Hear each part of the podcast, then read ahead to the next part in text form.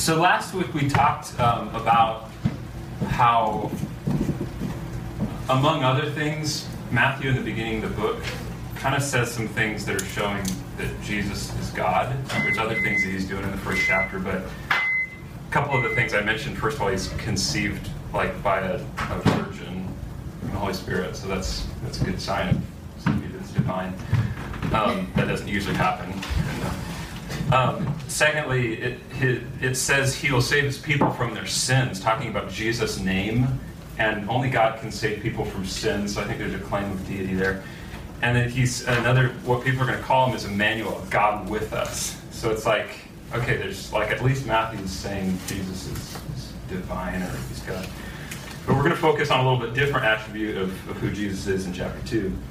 What I want to do first is, is look through, kind of work through the story. There's not a ton to explain. Um, I'll, I'll, I'll explain some different things, try to help help us just understand what's kind of going on here in the, in the narrative. And then we'll go back and say, here, what's some, some of the significance in our lives? Like, what can we take away from it? So, um, this is like Christmas story, like the end of the Christmas story, right? And it's 75 degrees outside, which is cool. Probably more likely that this was happening around this time than December 25th, but that's another, another story. Um, so let's just we'll start looking at Matthew 2. I'll read the first three verses. It says, After Jesus was born in Bethlehem of Judea, in the days of Herod the king, behold, wise men from the east came to Jerusalem, saying, Where is he who has been born king of the Jews? For we saw his star when it rose and have come to worship him. When Herod the king heard this, he was troubled, and all Jerusalem with him. So, a couple notes just on those first three verses. First of all, Jesus was born in Bethlehem. Bethlehem is known as the city of David because that's where David was born. Which we talked last week or two weeks ago, the esteemed like king of Israel that everybody loves, King David. This is the city that he was born in, and Jesus just happens to be born there as well. Happens. Um, and a, a, note on it says the wise men. some of your Bibles may say magi or I don't think it says kings, but maybe maybe they do. Like traditionally, like you hear "We Three Kings," like that's the song or whatever. And, um, but you may or may not know this. probably not kings and probably not three of them. Like there there's a, a group of wise men. That's a good way to explain what they were. And best best I can explain it is they're they're like the the philosophers of the day they're, um, they're, they're wise men, respected guys. They uh, probably come from Persia or Babylon, somewhere far from the east, like it says here in the story. And um, they would look like look to the stars like astronomy and kind of study the stars. And they were also probably involved in astrology and try, like trying to read hey, what, what are the stars saying maybe. And there's um, there's some signs that maybe they're involved in like some sorcery and magic and things. Basically, what I'm trying to say is these aren't like your you're just some like Jewish teachers coming to Jerusalem. These are probably very pagan guys that are that are that see this star and they're coming to find uh, Jesus. Magi is where we get, or is part of the word magic or magician. Oh. Um, So, and, and, then Herod, it talks about Herod, right? Now, there's, if you know like history, there's, there's different Herods. This Herod that we're talking about in chapter 2 is Herod the Great. You may have heard Herod the Great. Um, and he was called Herod the Great, but wasn't so great of a guy. Like, he was known for just being kind of ruthless and crazy. And, um, and he had some really great building projects. Like, he helped to, uh, the, the temple in Jerusalem, he kind of expanded that and even like there's some remnants left of Herod's temple in Jerusalem. If you go there today, part of like the western of the Wailing Wall, that's um, part the part of that is Herod's temple. And, um, so, he, so he did some good building projects. But besides that, like Herod was known for being um, like paranoid, not just like a biblical account, but Josephus, other writers, that he was known for being paranoid, like people were gonna um, specifically about his own power, like his power as the, the king of the area. He was always concerned, especially later on in life, that somebody's going to usurp his throne and somebody's going to like rise to power and the people are going to choose this other king over him or whatever like he was he was like almost to the point of like it, some people think he's like sick like he had, he had this mental illness this this paranoia this so much so that in sometime in his reign he would he would actually kill off people like like close associates in his kind of administration who like were kind of becoming popular, raising to power. Like he killed them so they couldn't take his place. He killed two of his sons because he was concerned that that was going to take place. He killed a wife because for whatever reason she was a threat to his power. So this is like this is Herod the Great, right? Just not so great. Um, and Herod's title, I don't know if you know this, but like the, the title given to him by Caesar Augustus, I think, um, was king of the Jews. Okay, so um, he was definitely like the king over this area in Judea, but he was like that was one of the titles that he would go by, king of the Jews. Like I hear as a as a longtime Christian, I hear king of the Jews, and I immediately go to Jesus. But like that was that was a title of Herod's as well. Um, and so you can imagine, like, it, you have this paranoid guy, and, and these, these wise guys come into town, these, these philosophers from afar, and they're searching for it. It says, Where is he who has been born king of the Jews?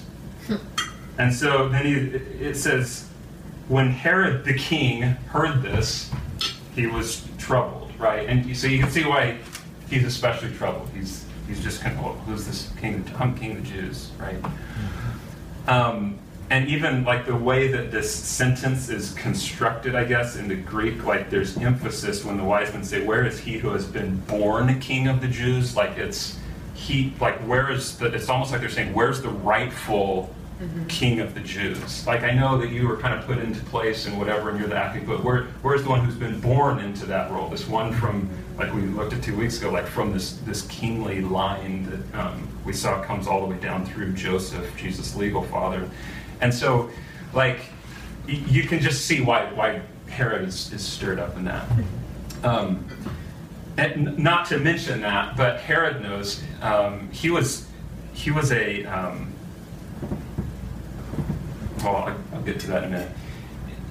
Herod associates king of the Jews with Messiah, because in a little bit he's going to say he calls the chief priests and scribes, and he says, so where is the Christ to be born or the Messiah to be born? So he's putting the King of the Jews and Messiah together. Well, Messiah is who the Jews, who he was the kind of the king over, was who they have been anticipating for hundreds of years, right?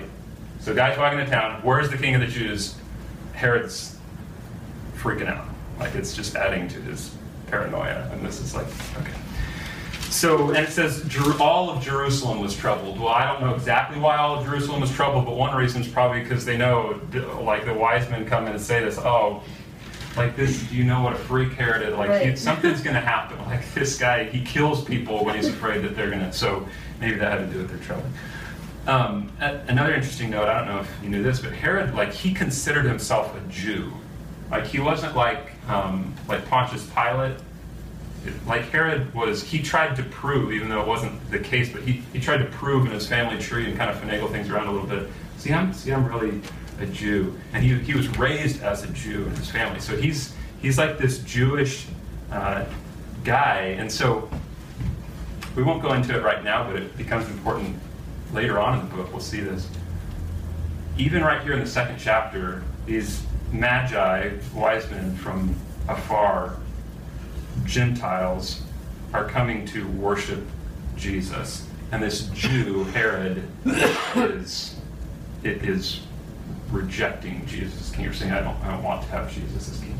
So later on, as we go through the book, we're going to see more Gentiles, and this is a, a new thing, more non-Jews coming to, to believe and, and follow Jesus. And we're going to see some Jews reject who Jesus is as king. And that's a significant like move in in the course of kind of the whole story of God, and it becomes important. We'll talk about it more later, but I want to at least point it out now. So, verse 4, let's go.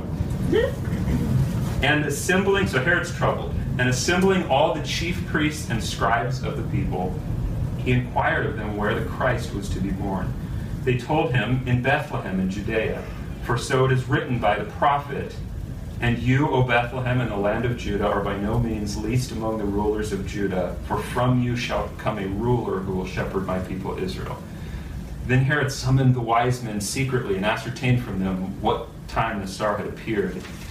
And he sent to Bethlehem saying, he sent them to Bethlehem saying, Go and search diligently for the child, and when you have found him, bring me word that I too may come and worship him.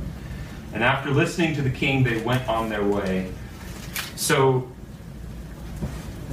a couple notes on that. So, so Herod gathers the, the chief priests and scribes together, some of many of whom he probably had appointed into that role. Um, the religious leaders of the time, this says chief priests and scribes. There's others that we'll see throughout the book. There's Pharisees, Sadducees, teachers of the law, the Sanhedrin, like all these different terms. And it can get confusing. And um, it's when it, it is helpful to an understanding of what's going on, we'll take the time to explain that. For now, like generally, the chief priests, the ones who are performing like ritual cultic practices in the temple, were were Sadducees by and large, and the, the ones who are responsible for teaching and, and, and transcribe or like writing out and carrying on the word of God were the Pharisees. So if you see, so this is the chief priests and the scribes that um, Herod kind of gathers together, probably some Sadducees and some Pharisees. So maybe that means something to you, maybe it doesn't, but that's just kind of a, a, a simple way that, that generally the Sadducees were doing priestly duties and Pharisees were doing like, like teaching and scribes and that sort of duty. Um, so, so he asks them, hey, where is Messiah to be born? Or where's Christ to be born? And they without hesitation, I mean, it doesn't seem like there's any hesitation. They say, in Bethlehem of Judea, for it is written, and then they quote this prophecy from, what is it? It's Micah 5 2. Um, which is interesting to me because, like, to some extent, this tells me they, like, when God gives us prophecy, and Randy would attest to this, he studies it a lot, like, there's, it's not all uh, we, we have no idea what it's talking about until it happens. Like they're they're expecting, like based on what this prophet Micah said, they're saying, oh, he's going to be born in Bethlehem. That's what the prophet like they they understand the prophecy, and that's that's what they're expecting. Um, so much so that like um, I keep wanting to say Caesar Herod, like he kind of puts them aside and he calls the Magi to himself and kind of secretly asks them, hey, when you go to Bethlehem, you know, kind of tell me when you found him, report to me kind of where he is, that sort of thing. And like, why is he doing that and see like why why wouldn't he want just to know, hey, we're gonna go and see if this is really the the Messiah, like where is Messiah? Like why why wouldn't he open up and do that? Like he he would be concerned, though this probably wouldn't have been the case, but if they like publicly do this search. Oh, yes, this is one who has been born in Bethlehem, and maybe there's other prophecies that he like. Herod wants to keep that to himself and quickly take care of the problem. We'll see. Like he he don't want people to get riled up about this new king of the Jews or whatever. He's just um, let's let's let's quickly do something about this. And so he gathers from the wise men. When did the star appear? And he's kind of get okay. So this is probably about Jesus' age. Maybe he's two years old or a little less than two years old, whatever it is. So, verse 9 After listening to the king, the Magi went on their way, and behold, the star that they had seen when it rose went before them until it came to rest over the place where the child was. When they saw the star, they rejoiced exceedingly with great joy. And going into the house, they saw the child with Mary his mother, and they fell down and worshipped him. And then, opening their treasures, they offered him gifts gold and frankincense and myrrh which are gifts that you give to important, valuable people, king, like royalty type gifts, expensive, valuable gifts to give to him. And being warned in a dream not to return to Herod, they departed to their own country by the way. So they literally have to go like around Jerusalem. They're kind of on the other side of it in Bethlehem. They, they are warned in a dream. They go back to Persia or wherever they came from. Now, when they had departed, Behold, an angel of the Lord appeared to Joseph in a dream and said, Rise, take the child and his mother, and flee to Egypt, and remain there until I tell you, for Herod is about to search for the child to destroy him. And he rose and took the child and his mother by night and departed to Egypt, and remained there until the death of Herod.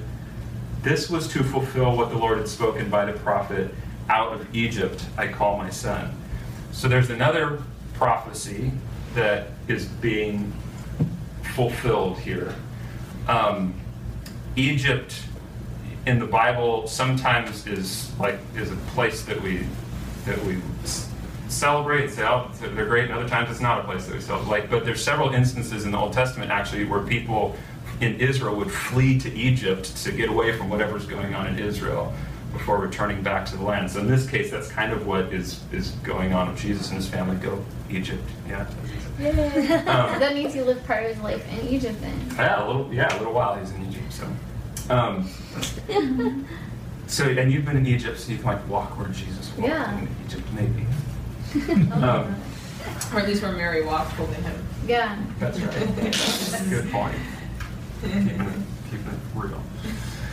Um, So is he trying to? Are they trying to tell him to go away because they're afraid Herod would kill him? Exactly. So Joseph is warned by an angel. He said, "Don't you, you can't stick around here. You need to flee to Egypt." And um, so Joseph and his family does until Herod dies. And then, then so now we read on. So verse 16. Then Herod's kind of backing up a minute. Herod, when he saw that he had been tricked by the wise men, became furious, and he sent and killed all the male children in Bethlehem and all that region who were two years old or under, according to the time that he had ascertained from the wise men. This was then then was fulfilled what was spoken by the prophet Jeremiah. A voice was heard in Ramah, which is a city close to Bethlehem, weeping and loud lamentation. Rachel weeping for her children. She refused to be comforted because they are no more. Rachel, um, not only here, but in, in the, the prophet Jeremiah, kind of uses this name Rachel kind of to summarize hey, all of all of the women of Israel. It's kind of um, symbolic or poetic of that. So a, another prophecy, uh, Matthew says, hey, this is what was fulfilled in Jesus, um, or in, in the killing of all these young boys in Bethlehem by Herod. Um, and Rachel also is buried near Bethlehem. This just another, there's a connection there. So read on a little bit. But when Herod died, behold, an angel of the Lord, again, like Joseph is like visited by angels a lot, appeared in a dream to Joseph in Egypt, saying, Rise, take the child and his mother, and go to the land of Israel, for those who sought the child's life are dead. So there's, sorry, what you were going to ask. And he rose and took the child and his mother and went to the land of Israel. But when he heard that Archelaus was reigning over Judea in place of his father Herod, which Archelaus is also known as Herod Archelaus, so don't get confused if you're reading history books. He heard that Archelaus was reigning, who's just kind of cray cray, just like uh, like Herod the Great. He was afraid to go there, and being warned in a dream, he withdrew to the district of Galilee. So he goes from Egypt, which is south, and he, he doesn't go to Jerusalem, but he goes around Jerusalem to get to Galilee, which is north of Jerusalem, uh, because he was warned in a dream that he should not go to Jerusalem or go to Judea. And he went and lived in a city called Nazareth, that what was spoken by the prophets might be fulfilled. he shall be called a Nazarene. Now, um, quick historical note if you're keeping track of Herod's. So, Herod the Great was at the beginning of this. He's the one that um, did was paranoid, didn't want Jesus to be found out as king, and orders the killing of the babies his he has several sons, one of which is Herod Archelaus, which took over his area of uh, Judea and some other areas, but he kind of becomes the the tetrarch, I think they call it, of that area. Another son, Herod uh, Antipas, becomes the kind of tetrarch kingish of um, of Judea, where they actually end up going, where Nazareth, or not of Judea, of Galilee, where they end up going, where Jesus spends a lot of his life, grow, grown up in the city of Nazareth. Um, he has another son, Philip, who's also a tetrarch of another area.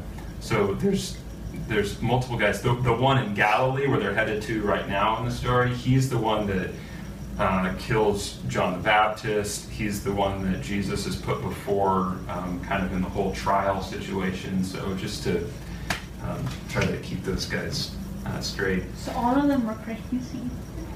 Uh, probably in their own, or known for different things. I think Herod Antipas, like up further north, he was a little more of just a, a pleasure seeker. I don't know that he was so violent, but um, they all kind of are known for their own thing. But they're they're like kind of they're kingly people, and so they can just kind of do what they want. So.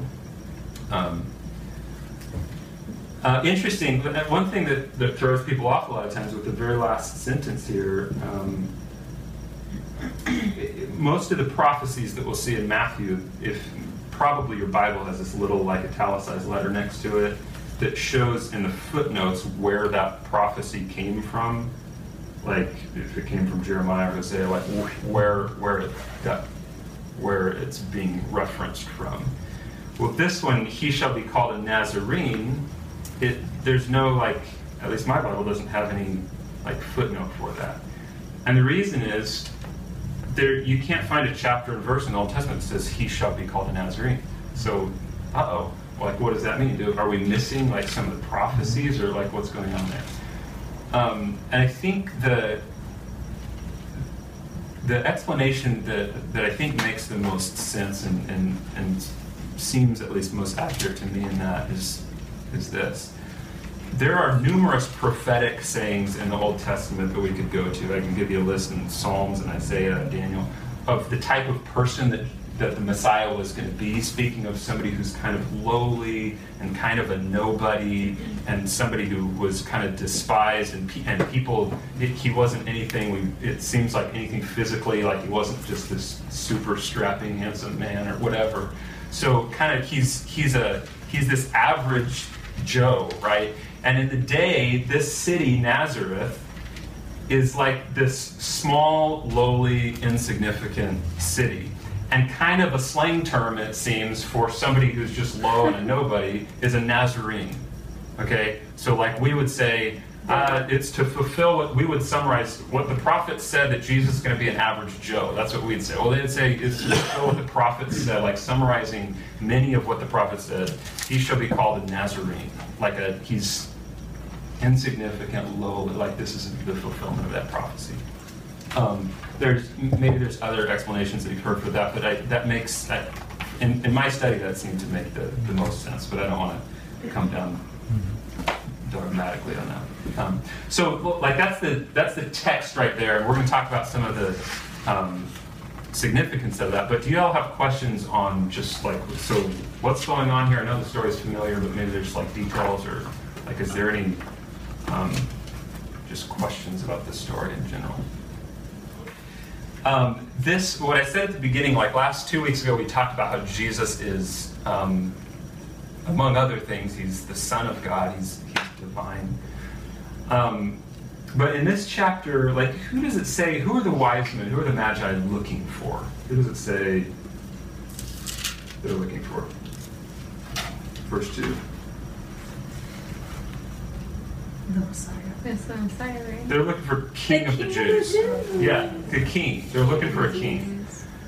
Um, and so we talked about how, how Jesus is God. We talked a little bit two weeks ago how Matthew's even showing how Jesus has some some um, right to the throne of David um, as a king. But this section, chapter two, really expands this idea of Jesus being king, um, king of the Jews. And even in the first couple of verses, it doesn't just say Herod; it says Herod the king, Herod the king, and they're looking for the king of the Jews, Jesus. And so it's king, king, king. Something's going on with king here. So what I kind of noticed as I look through this, and I think it's helpful to kind of consider, is like the very different responses that people have to Jesus. Um, like opposite responses that people have to Jesus. Um, first, the Magi, the wise men's response. We don't know how far away these guys came from. Certainly a couple weeks, probably a few months, probably over a year. Like they're traveling a long time to find uh, the King of the Jews, and their uh, their response to this king um, like emotionally what's going on is shown in verse 10. It says, they were when they saw the star like the star is now not just maybe over over judea but the star is like actually leading them to the to the place the house that jesus is in. When they saw the star they rejoiced exceedingly with great joy. It's like he could have just said oh they were happy but he, but he, and he could have said they, they when they saw the star they had great joy or when they saw the star, they rejoiced with great joy. It says when they saw the star, they rejoiced exceedingly with great joy. Like it's not, it's not like eh, that's cool, all right, like high five. But yeah, you know, it's and, and even in the um, like this is our English translation, but even in the Greek, there's four different words, unique words that are described, not unique, but four words describing that rejoicing that they were doing. Like it's, it's significant. They're like they're pumped. They're rejoicing at um, finding out where this king was. And then, so that's kind of their, maybe their emotional response. But then, what's the action that they take? Verse 11 says, um, Going into the house, they saw the child with Mary's mother, and they fell down and worshiped him. Now, probably, like worship, probably they're bowing like they, their faces are probably on the ground like they're they're and and this isn't just three guys remember it's probably more than three guys. And so it's this group of grown men like falling on their faces probably like bowing down before a one and a half year old uh, you know learning to walk or whatever. Yeah. like it's it's kind of like shocking to think about. Like it's um, and, and like weird like oh my gosh like i think about worshiping jesus as a man or worshiping god you know. But this is like this is a significant strong emotional and, and physical active response to who this person is. They're bowing down before him rejoicing exceedingly that they found him. And and they give these expensive gifts like to say hey you're like to to, to be with you in your presence is more like it's more valuable than this gold and this, these incenses that we have. And like there there's worship of of jesus going on here. Great joy and worship. And then the quite opposite response to that is herod. Herod's emotions that he feels in this it says in verse 3 when the wise men come looking for the king of the Jews. Herod the king heard this, he was troubled. I'll say he was troubled, like he worked some pretty startling stuff. He was troubled, and then when the wise men kind of decide not to report back to Herod and go back to where they came from, it says in uh, verse 16, when Herod saw that he'd been tricked by the wise men, he became furious. So this is an opposite, or I don't know if it's opposite, but it's quite a different emotional like response to King Jesus. And his response isn't to worship him, but Herod's response is what? Kill him. Yeah.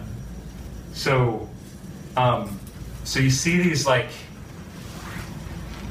opposite reactions: great joy and worship of him as king, or troubled and furious and eliminate him, like get him out of the picture.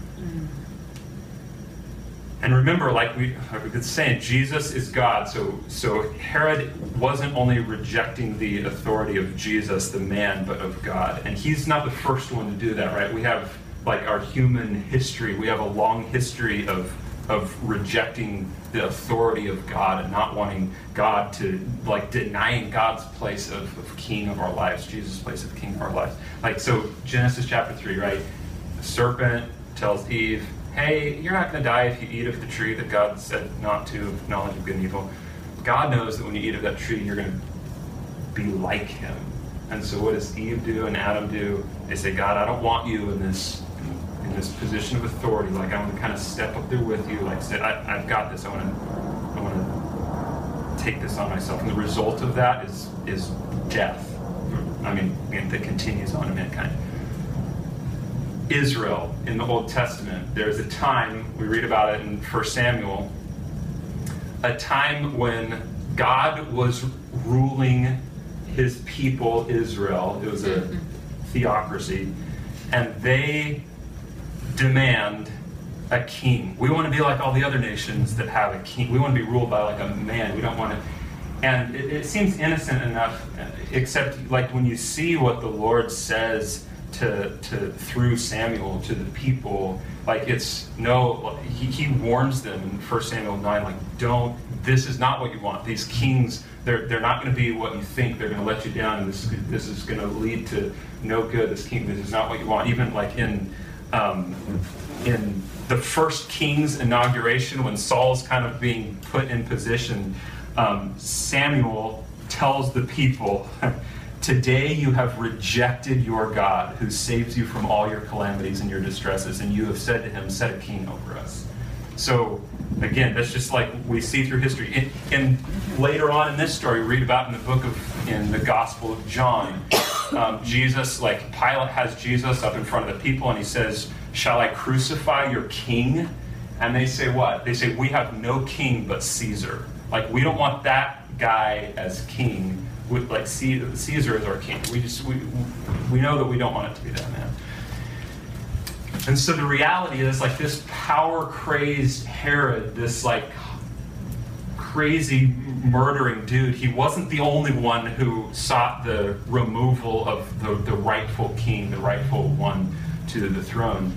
And the reality is, since Adam and Eve, all of us in our own way have done something similar in rejecting the authority of Jesus at times in our lives. Paul, in the book of Romans, he kind of gives, right at the beginning, he gives kind of a little uh, snapshot of some of mankind. Here's how he describes a little bit about what's going on with mankind. He says, What can be known about God is plain to them, and then say to us because God has shown it to them. For God's invisible attributes, namely his eternal power and divine nature, have been clearly perceived ever since the creation of the world and the things that have been made. We can see God, we can see his power, like he's revealed himself to us just in, in creation alone and what we can see. So we're they are without excuse for all they although they knew God they did not honor him as God or give thanks to him. And it goes on to say they exchanged the truth about God for a lie and they worshiped the creature rather than the creator. So again, it's just like this is this is the story of, of mankind saying in, in, in sin saying we don't want the one who, who has the right to rule. We've in, in um, we have rejected him as king. And so there's really there's two types of people now. And remember, I said I don't know if you remember two weeks ago, I kind of said um, in the book of Matthew, Jesus says things that are very polarizing, like it's you're this or you're this, um, and the, there's there's several different ways that, that he talks about that, and there's just there's not like middle ground on these things. So I'd say like there's two types of people. Just to I don't want to like over spiritualize what's going on in in Matthew chapter two, but um, there are some people. Uh, I think many of us here who, although we were born into this power, authority, thirsty um, flesh, God has made us alive um, in faith, and we have recognized Jesus as King. And we don't live perfectly under the, the kingship of Jesus. We, we, we don't live like as, as perfect citizens with, with Christ ruling over us. But we, we have made this, we have this understanding. Yet at, at some point in our lives, we said, man, I, yeah, yeah, Jesus, He is God, He is King. I, I, need to submit my life to Him. I need to worship Him. I need to serve Him. And um, so if that's you, if you've had that like realization, understanding, you believe that, and like my encouragement to you, my exhortation tonight is stop trying to be king. Because we all we all like like God to we like Jesus to to be the king in, in some areas of our life, and we don't like him to be the king in other areas of our life. Um, and so I'd say, be, be like the Magi and say, I'm going to travel however far it takes, and I'm going to bow down and I'm going to worship this person who I, who I, I believe is is who the prophet said, who he who he's revealed himself to be, and I'm gonna I, I give up. Like he, he's worth gold and whatever I can bring to him, he's worth those things, and treat him as king in all areas of your life. So that's the first type of person. Second type of person is the one who still says, "No, I'm, I'm rejecting Jesus as king. I just I don't believe that he is with with the way that I live in my heart. I just I just I just don't believe that's him." And if that's you, then I, my prayer is that as we go through the book of Matthew, like we'll see a little bit more about who Jesus is and actually believe, hey, this guy is the king, that we'll take the time to step off, you know, kind of ruling our own life and thinking, well, this is, I think I'm gonna, I'm gonna be in control and just give that over to the one who is, who's the rightful heir to the throne. So, um, so you, I, I see as I like read chapter two of Matthew, you, you kind of have two options. They seem really extreme, but I think Matthew's doing this on purpose. You have the option of of recognizing Jesus for who he is and rejoicing exceedingly with great joy that you have found him and you come to him and you bow down and you worship him. And there's ways that we do that with our life by living according to his word and offering our lives up as a, as a sacrifice of praise to him. Um, or uh, you can try to kind of maintain your position on the throne. But in order to do that, remember, like what we're seeing here in the story, like Jesus is the rightful heir to the throne. So you can try to like keep yourself in that position as much as you can, but eventually you've got to do something with Jesus. Like he's he's he's supposed to be in that position of authority and rulership, and so somehow you're going to have to like knock him out of there. Herod's decision was I, I just need to kill him. He didn't get the chance to do it later on. Others decided and are successful in it. Um, so I'll end with this. Um, there was there was a sign above Jesus' name when he was crucified on the cross, mm-hmm. and it's. Do you remember what it said? It said, "This is Jesus, King, King of the Jews," and it's written in three languages, so that so everybody can read this. This is Jesus, King of the Jews, which I think is it's the most maybe ironic statement ever written down because though Jesus is dying on a cross and they're making they're trying to make fun of him by making this statement. It's a true statement. He is king of the Jews. Only not only that, but the sign could have also said king of Herod the Great.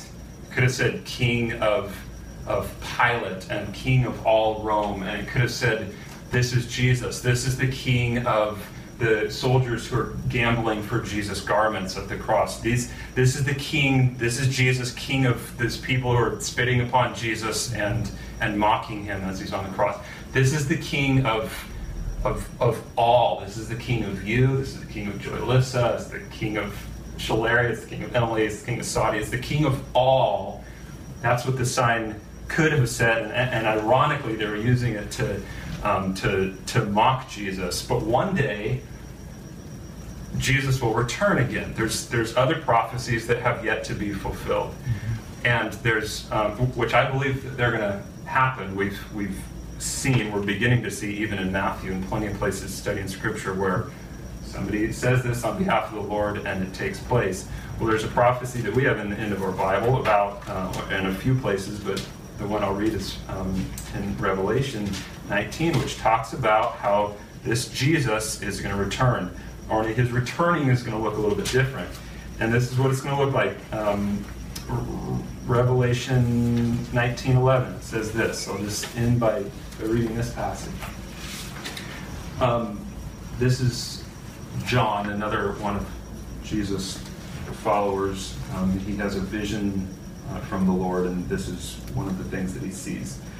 I saw heaven opened, and behold, a white horse, and one sitting on it. The one sitting on it is called Faithful and True, and in righteousness he judges and makes war.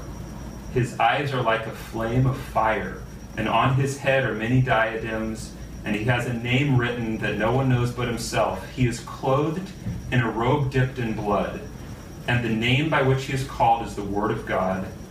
And the armies of heaven, arrayed in fine linen, white and pure, were following him on white horses.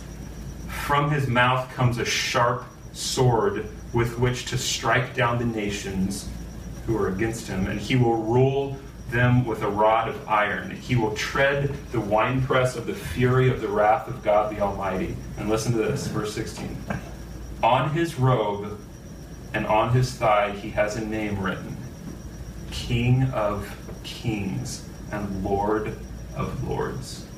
This is how Jesus reveals himself in the end. And there will be no question to it at this point. And so, Jesus, who is Jesus? That's one of the questions that we're asking ourselves in the study. He's God and he is king, and he's a good king. And what should our response, what should it be to him? Worship of him, submitting our lives to him. Let me pray, and then I'll ask a couple kind of discussion questions. Um, God, I believe that you um, are divinely orchestrating uh, everything that happens, and it's clear from even as we read this, um, the, the history of the beginnings of Jesus' life, that you are in control of all that happens. And we read, like we just read, you even know how the how the story turns out in the future. I believe that, God. We believe that, and. Um, I believe you, you have given us the, the, the faith to comprehend that uh, Jesus is the one uh, to rule. Jesus is the king, regardless of all earthly kings and uh, regardless of, of who, who we see as authorities. Um, you are, Jesus is the final ruler over all. And we believe and, and, and proclaim, yes, he is King of kings and Lord of lords. And Lord, we want to live our lives in light of that. And I confess that I lose sight of that oftentimes and, and put myself in a position of, of deciding things for myself against your will because I think that I can do it better, which is ridiculous. So God, would you um, would you open my eyes? Would you open our eyes to see how we can rightfully bow our knee to you as as our God and King? And I pray it in Jesus' name. Amen. Amen.